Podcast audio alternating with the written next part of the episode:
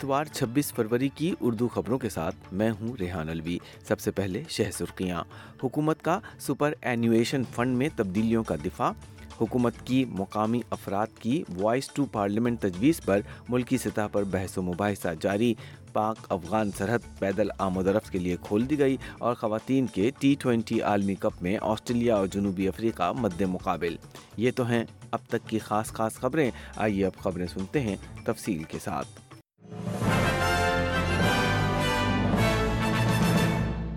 وفاقی خزانچی جم چالمر نے multi million dollar accounts پر سپر اینویشن ٹیکس کی چھوٹ کو درست معاشی قدم قرار دیا ہے مسٹر چالمر کا کہنا تھا کہ ٹیکس اصلاحات پر حتمی فیصلہ باقی ہے مگر تین ملین ڈالر سے زائد سپر اکاؤنٹس کی کیپنگ ایک بہتر تجویز ہے دوسری طرف حزب اختلاف نے حکومتی تجویز کو خطرہ قرار دیتے ہوئے حکومت پر سپر میں تبدیلی نہ کرنے کے اپنے انتخابی وعدے کی خلاف ورزی کا الزام لگایا ہے خزانچی جم چالمر نے اسکائی نیوز پر بات کرتے ہوئے تبدیلی کو غیر متنازع قرار دیتے ہوئے کہا کہ متحدہ اپوزیشن اپنے دور اقتدار میں اسی طرح کی تبدیلیاں کرتی رہی ہے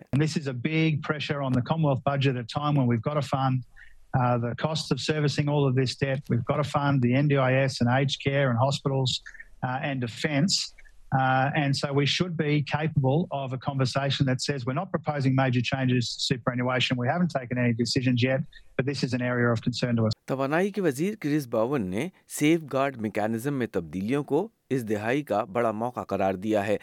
جس سے زیادہ کثافت پھیلانے والے یا بگ پولس پر کثافت کم کرنے کے لیے دباؤ بڑھے گا حکومتی تجویز کردہ طریقہ کار کے تحت آسٹریلیا کے دو سو پندرہ بڑے کثافتی پروجیکٹس پر کثافت کی حد مقرر کی جائے گی اور خلاف ورزی کرنے والوں کو کاربن آف سیٹ کریڈٹس خریدنے کا پابند بنایا جائے گا ان تجاویز پر حکومت کو گرینز کی حمایت درکار ہے مگر گرینز کا کہنا ہے کہ وہ گیس اور کوئلے کے نئے منصوبوں پر پابندی کے بدلے ان تجاویز کی حمایت کرے گی مگر مسٹر باون نے اے بی سی سے بات کرتے ہوئے کوئلے کے استعمال کو ختم کرنے کے لیے گیس کے منصوبوں کو بے حد ضروری قرار دیا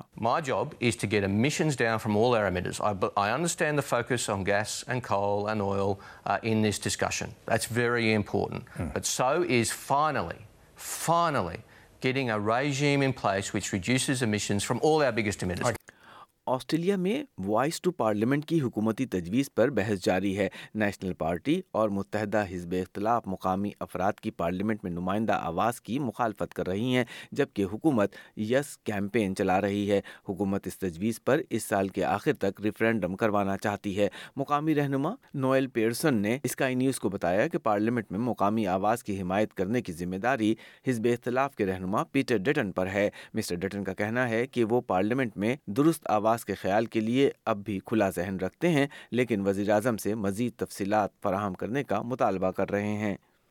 آسٹریلیا کی تاریخ کی اب تک کی سب سے بڑی مارڈی گرا پریڈ میں انڈیجینیس افراد کے گروپ اور وزیر اعظم اینتھونی ایلبنیز نے پہلی بار شرکت کی ہے جبکہ اس پریڈ میں دنیا بھر سے ہزاروں افراد شامل ہوئے ہیں سڈنی کی معروف آکسفورڈ اسٹریٹ پر ہونے والے تاریخی مارڈیگرا کی مرکزی پریڈ اس وقت مختصر وقت کے لیے روک دی گئی جب گرین سینیٹر لیڈیا تھارپ مبینہ طور پر پولیس تشدد کے خلاف احتجاج کرتے ہوئے سڑک پر لیٹ گئیں مگر انہیں منتظمین کی درخواست پر بعد میں مارچ سے ہٹا دیا گیا اور مارچ جاری ہو گیا سینیٹر تھوپ نے ٹویٹ کیا کہ انہیں پرائڈ ان پروٹیسٹ فلوٹ میں شامل ہونے پر فخر ہے وزیر اعظم اینتھونی البنیز نے جو پہلے آسٹریلین وزیر اعظم ہیں جنہوں نے مارڈیگرا میں شرکت کی ہے آسٹریلیا میں ہونے والی اس عالمی مارڈیگرا پریڈ کو تاریخ ساز قرار دیا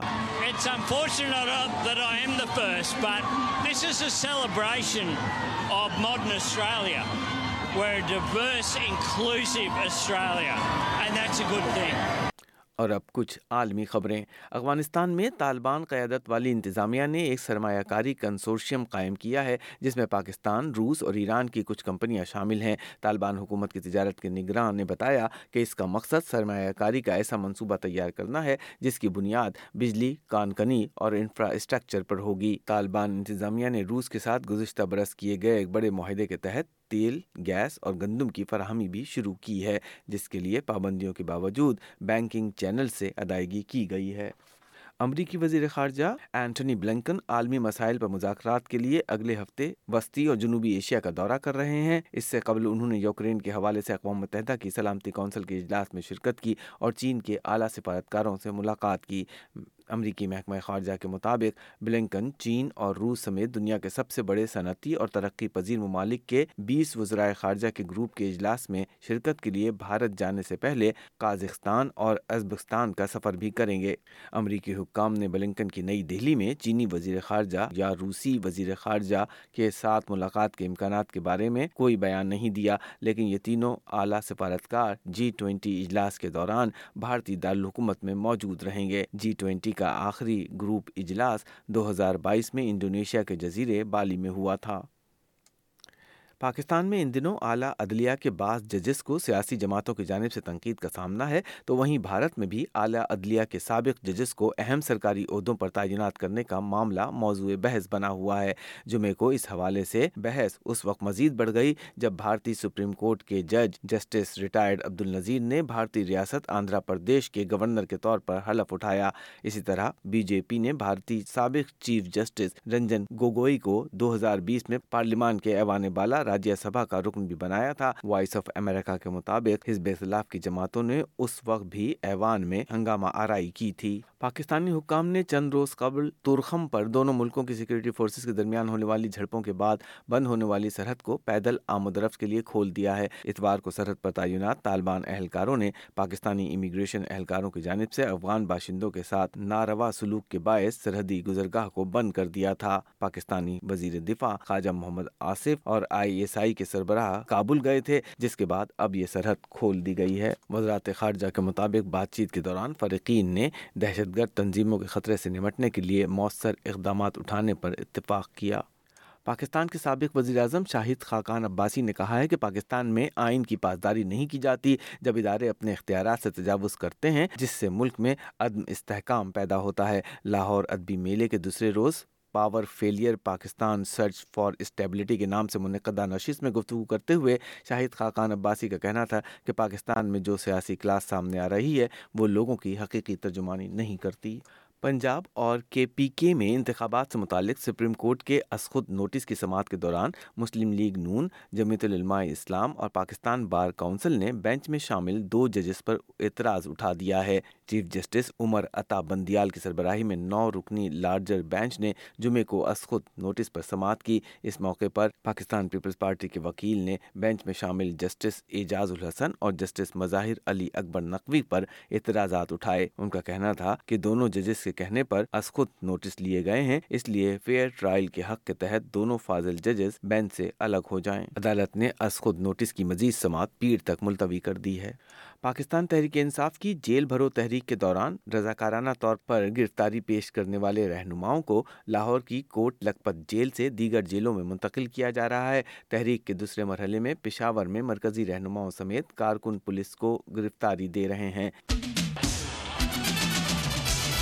خواتین کے ٹی ٹوینٹی عالمی کرکٹ کپ کے فائنل میں آج آسٹریلیا اور میزبان جنوبی افریقہ کی ٹیمیں مد مقابل ہوں گی آسٹریلین ٹیم نے پچھلے آٹھ مقابلوں میں جنوبی افریقہ کو شکست دی ہے اور فیوریٹ قرار دی جا رہی ہے جنوبی افریقہ کی ٹیم پہلی بار ٹی ٹوینٹی عالمی کپ کے فائنل میں پہنچی ہے جو آج شام کیپ ٹاؤن میں کھیلا جا رہا ہے پاکستان سپر لیگ یا پی ایس ایل آٹھ کے دلچسپ مقابلے جاری ہیں اور ہفتے کو ایونٹ میں ایک دن کا وقفہ دیا گیا ہے جس کے بعد اتوار کو کراچی کنگز اور ملتان سلطان جبکہ لاہور قلندرز اور پشاور ظلمی مد مقابل ہوں گے جمعے کو اعظم خان کی دھواں دار بیٹنگ کی بدولت اسلام آباد یونائٹیڈ نے لگاتار دوسرے میچ میں بآسانی کامیابی حاصل کر کے پاکستان سپر لیگ میں دوسری ٹیموں کے لیے خطرے کی گھنٹی بجا دی اعظم خان آج اپنے والد معین خان کی ٹیم کے خلاف کھیلے اور پانچویں نمبر پر آ کر بیالیس گیندوں پر ستانوے رنز کی انہیں کھیلی جس میں آٹھ چھکے اور نو چوکے شامل تھے